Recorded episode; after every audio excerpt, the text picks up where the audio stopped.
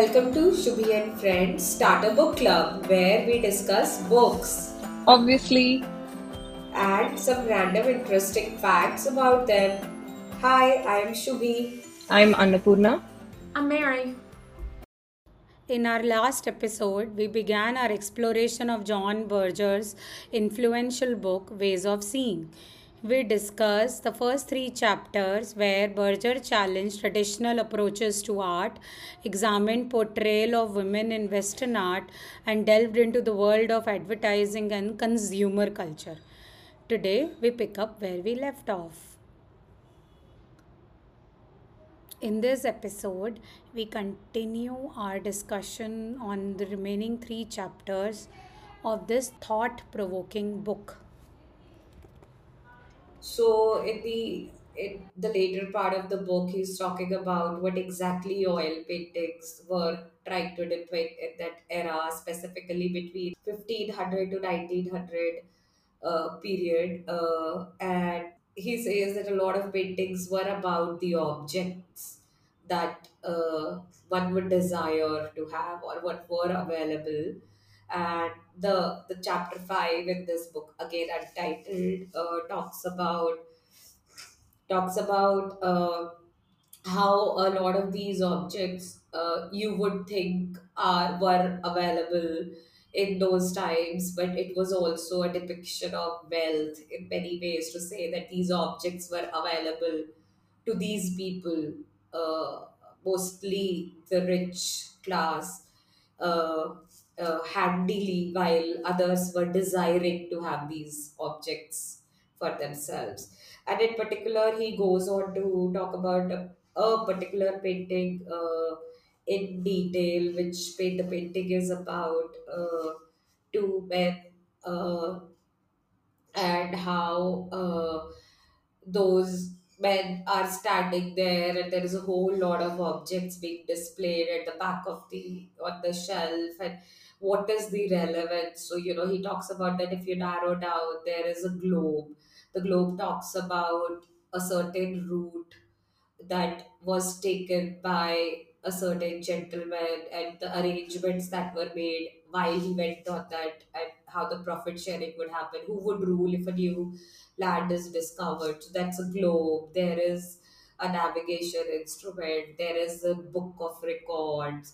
So they talk about all these things, but the access of all these objects was available to the sponsors who sponsored their journey. He also says that oil paintings were essentially a depiction of possessions that they had in that era, and how while the slavery was at the peak, if you narrow down to certain areas of some of the paintings from those times, you'll also see that how the painters have put that element in the painting as well. So that's essentially in my what this chapter is about, if you put it at a very, very high level. No, but it's a good segue because it's again about ownership, right? Ownership and power of the, yeah. Exactly. So this is again about ownership and power, and they he talks about lots of paintings of that era where they are showing the riches. So there's painting about a woman holding a weigh scale, trying to measure the gold or the pearls or the riches she has. And so this chapter really argues that a lot of those paintings were created to depict riches or a certain status in the society, or to create a certain narration. But also some of the objects in the paintings also helped to ensure that they are authentic. So like that globe or that navigation instrument.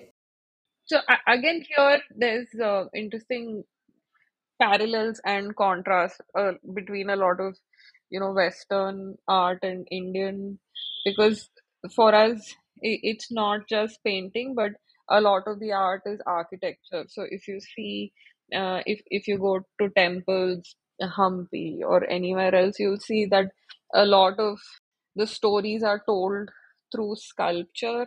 So we maybe don't have as many paintings as Europe we do, like in Ajanta, Ellora, or there is a whole, there's tradition of paintings from smaller, maybe regionally, like there's Tanjavur paintings, etc. Where, but a lot of it is religion focused as well. They do tell stories of, say, the Ramayana or the Mahabharat, but I think our introduction to art that way was a lot of temple-related architecture. So the other reference that we have, so the first time I saw big scenes being painted was probably in the museums in Europe. And I think there are this, just purely from a volume perspective, there's more of those than portraits, maybe, or that's just my impression. But the portraits, I think, are more interesting because there's just a feeling of greater detail, or maybe it's just easier to focus on one person than a wider canvas. Let me ask, like in the temples and in the architecture and the stories that they tell, is it a lot of, is it more portraiture and storytelling, or is it, are there objects as well like this, just to show like how grand the temple is? It's both. So usually how it works is there's one sort of main god, that the deity around whom the temple is built.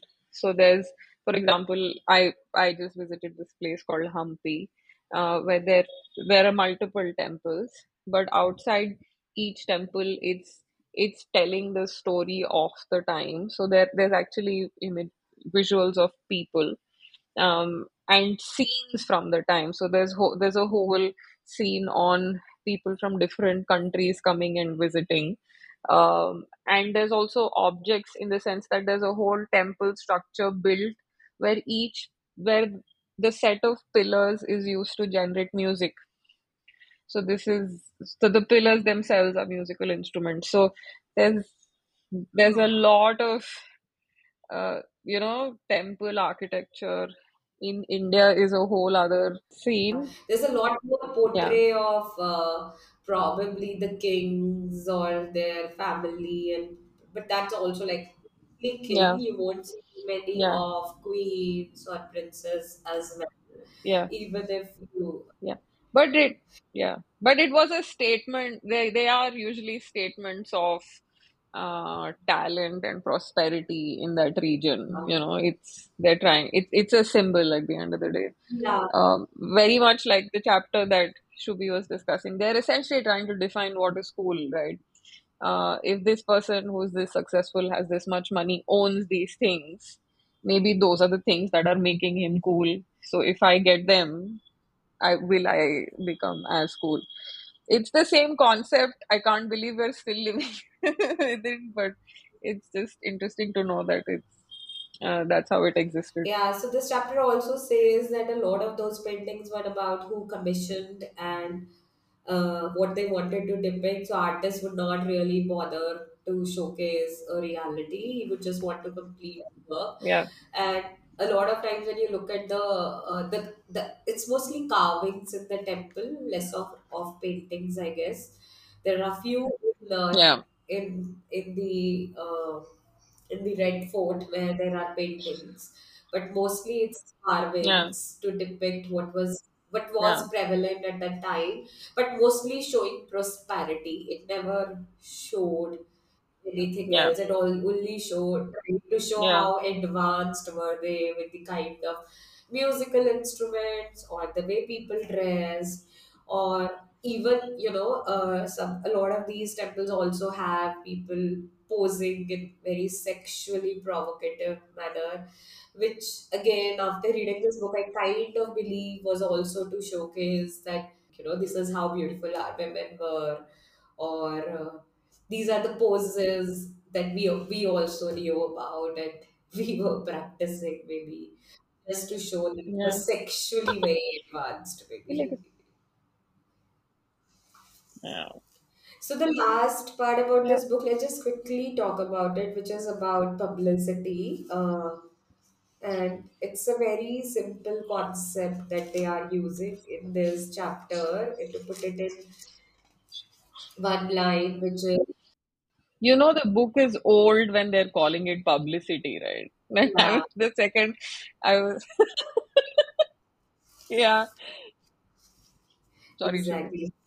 No. I know what you mean. And I think in this book, they're very simply saying that the publicity, or as we now call it, the whole marketing, conceptualizing, and all those jargons, is all about making the consumer feel that they want it, and Yeah. in some ways they can afford it. It's not so at somewhere they are saying that in the publicity they'll never show a beach, which is very tough for someone to reach, but rather show something that is easy, unless the idea is to make that as a goal for an individual, like having a Mercedes car, which is little not so commonplace here in India. Maybe it's little commonplace in US, so you may not be able to relate to it. But out here, having a Mercedes, BMW, or all those costly Lexus is not so commonplace.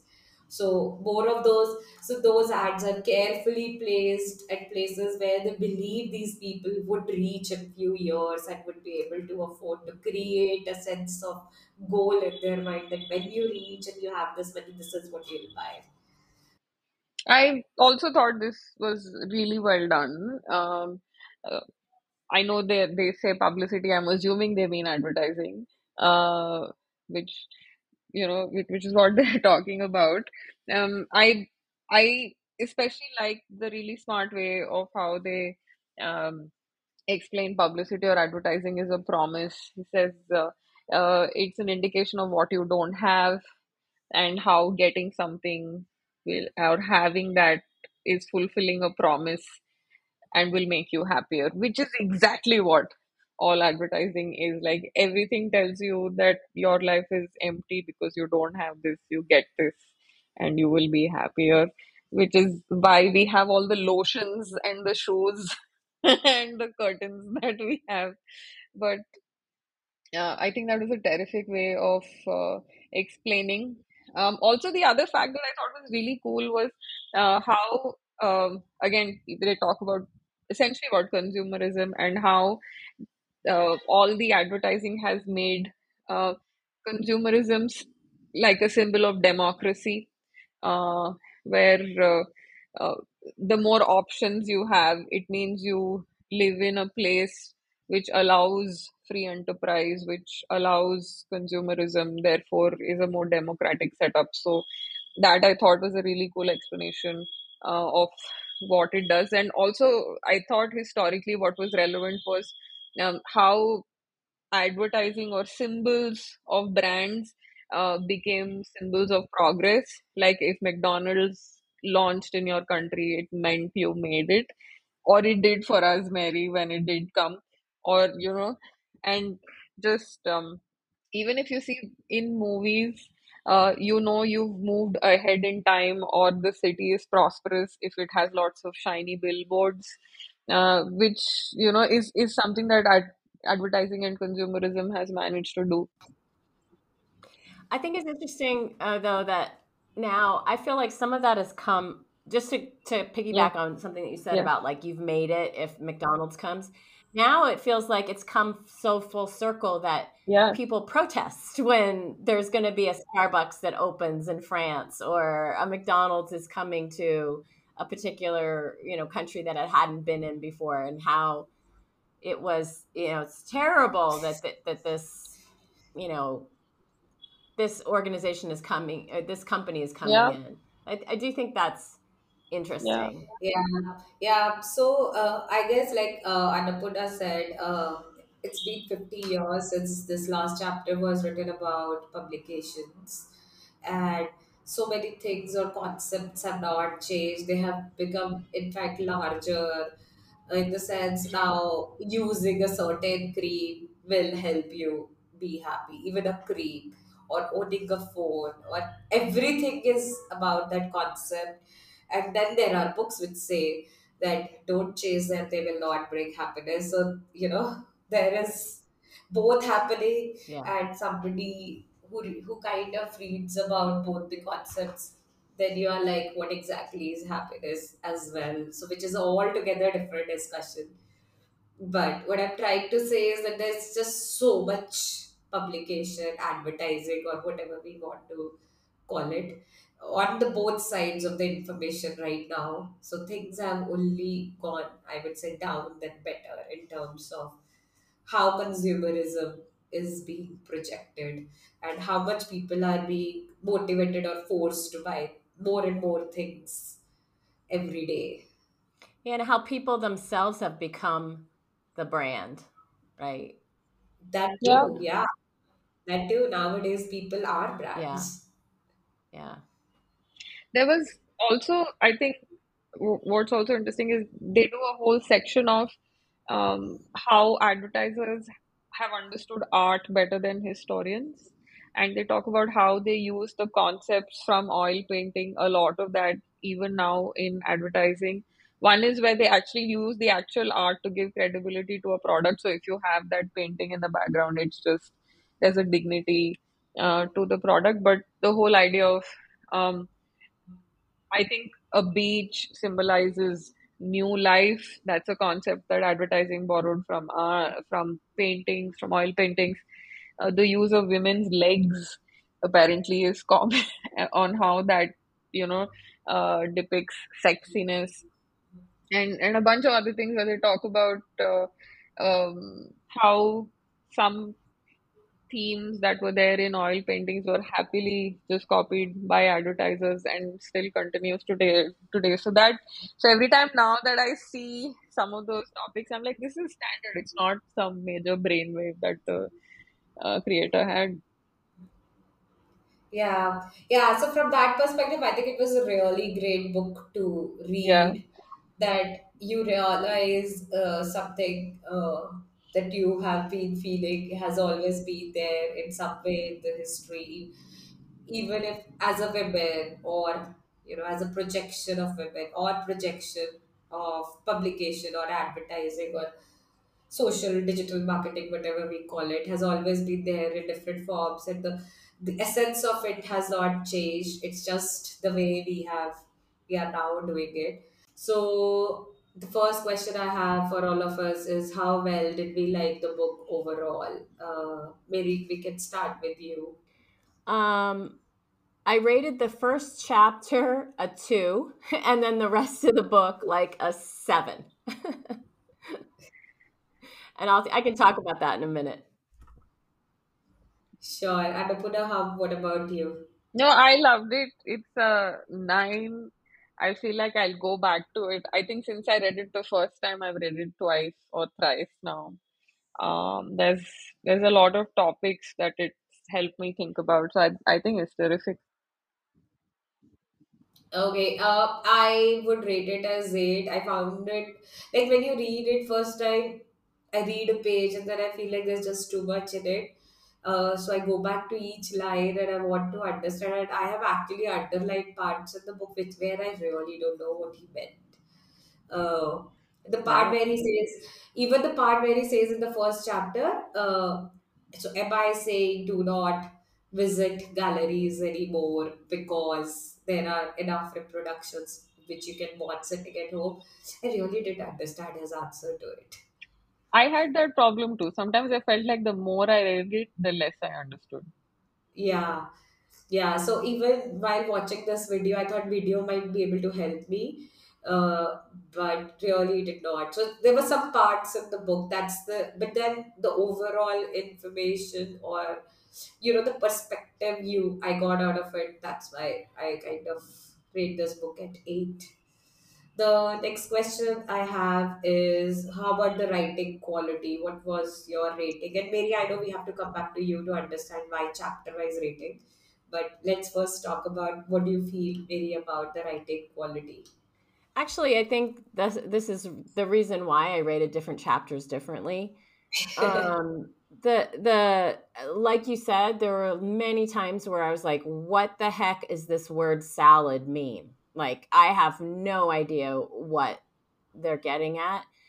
And I felt it was really ironic, particularly in the first chapter when they're talking about how art has become more democratic, and their language was so not democratic. It was so, like, you had to be like a college professor in order to understand what the heck they were trying to talk about, you know? So the writing quality got better for me. It got more accessible in the other chapters. And I realized after I read it a couple times that the first chapter was actually based on an essay, not by John Berger or Berger, however he pronounces it, but by an academic who had written before. So I think that's the reason why I had different reactions to the writing of the book. I mean, overall, I think the writing got better in the third on chapters, better in the sense of like clear writing to a more general audience, not just another bunch of art historians, and provided like lots of good analysis of paintings that helped you see their point. But I still think it was pretty dense and not easy to read, even the other chapters, 3 through 7.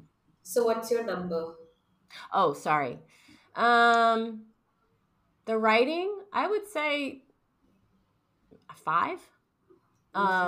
It wasn't that it was bad. It was just hard and hard to understand. And if you're trying to get a point across, I don't think that you have to necessarily dumb it down, but I think you have to be aware of who you're trying to speak to. Yeah. What about you, Annapurna? No, what Mary said makes me think, because I'm trained in the more complicated it is, the smarter it must be, which is not the case. Also to think about the fact that this book was written in 1972, maybe that has some bearing on why it was written that way.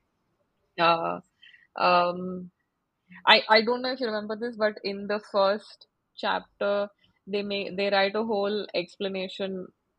There's an instance that they talk about on how the use of adjectives completely changes the narrative.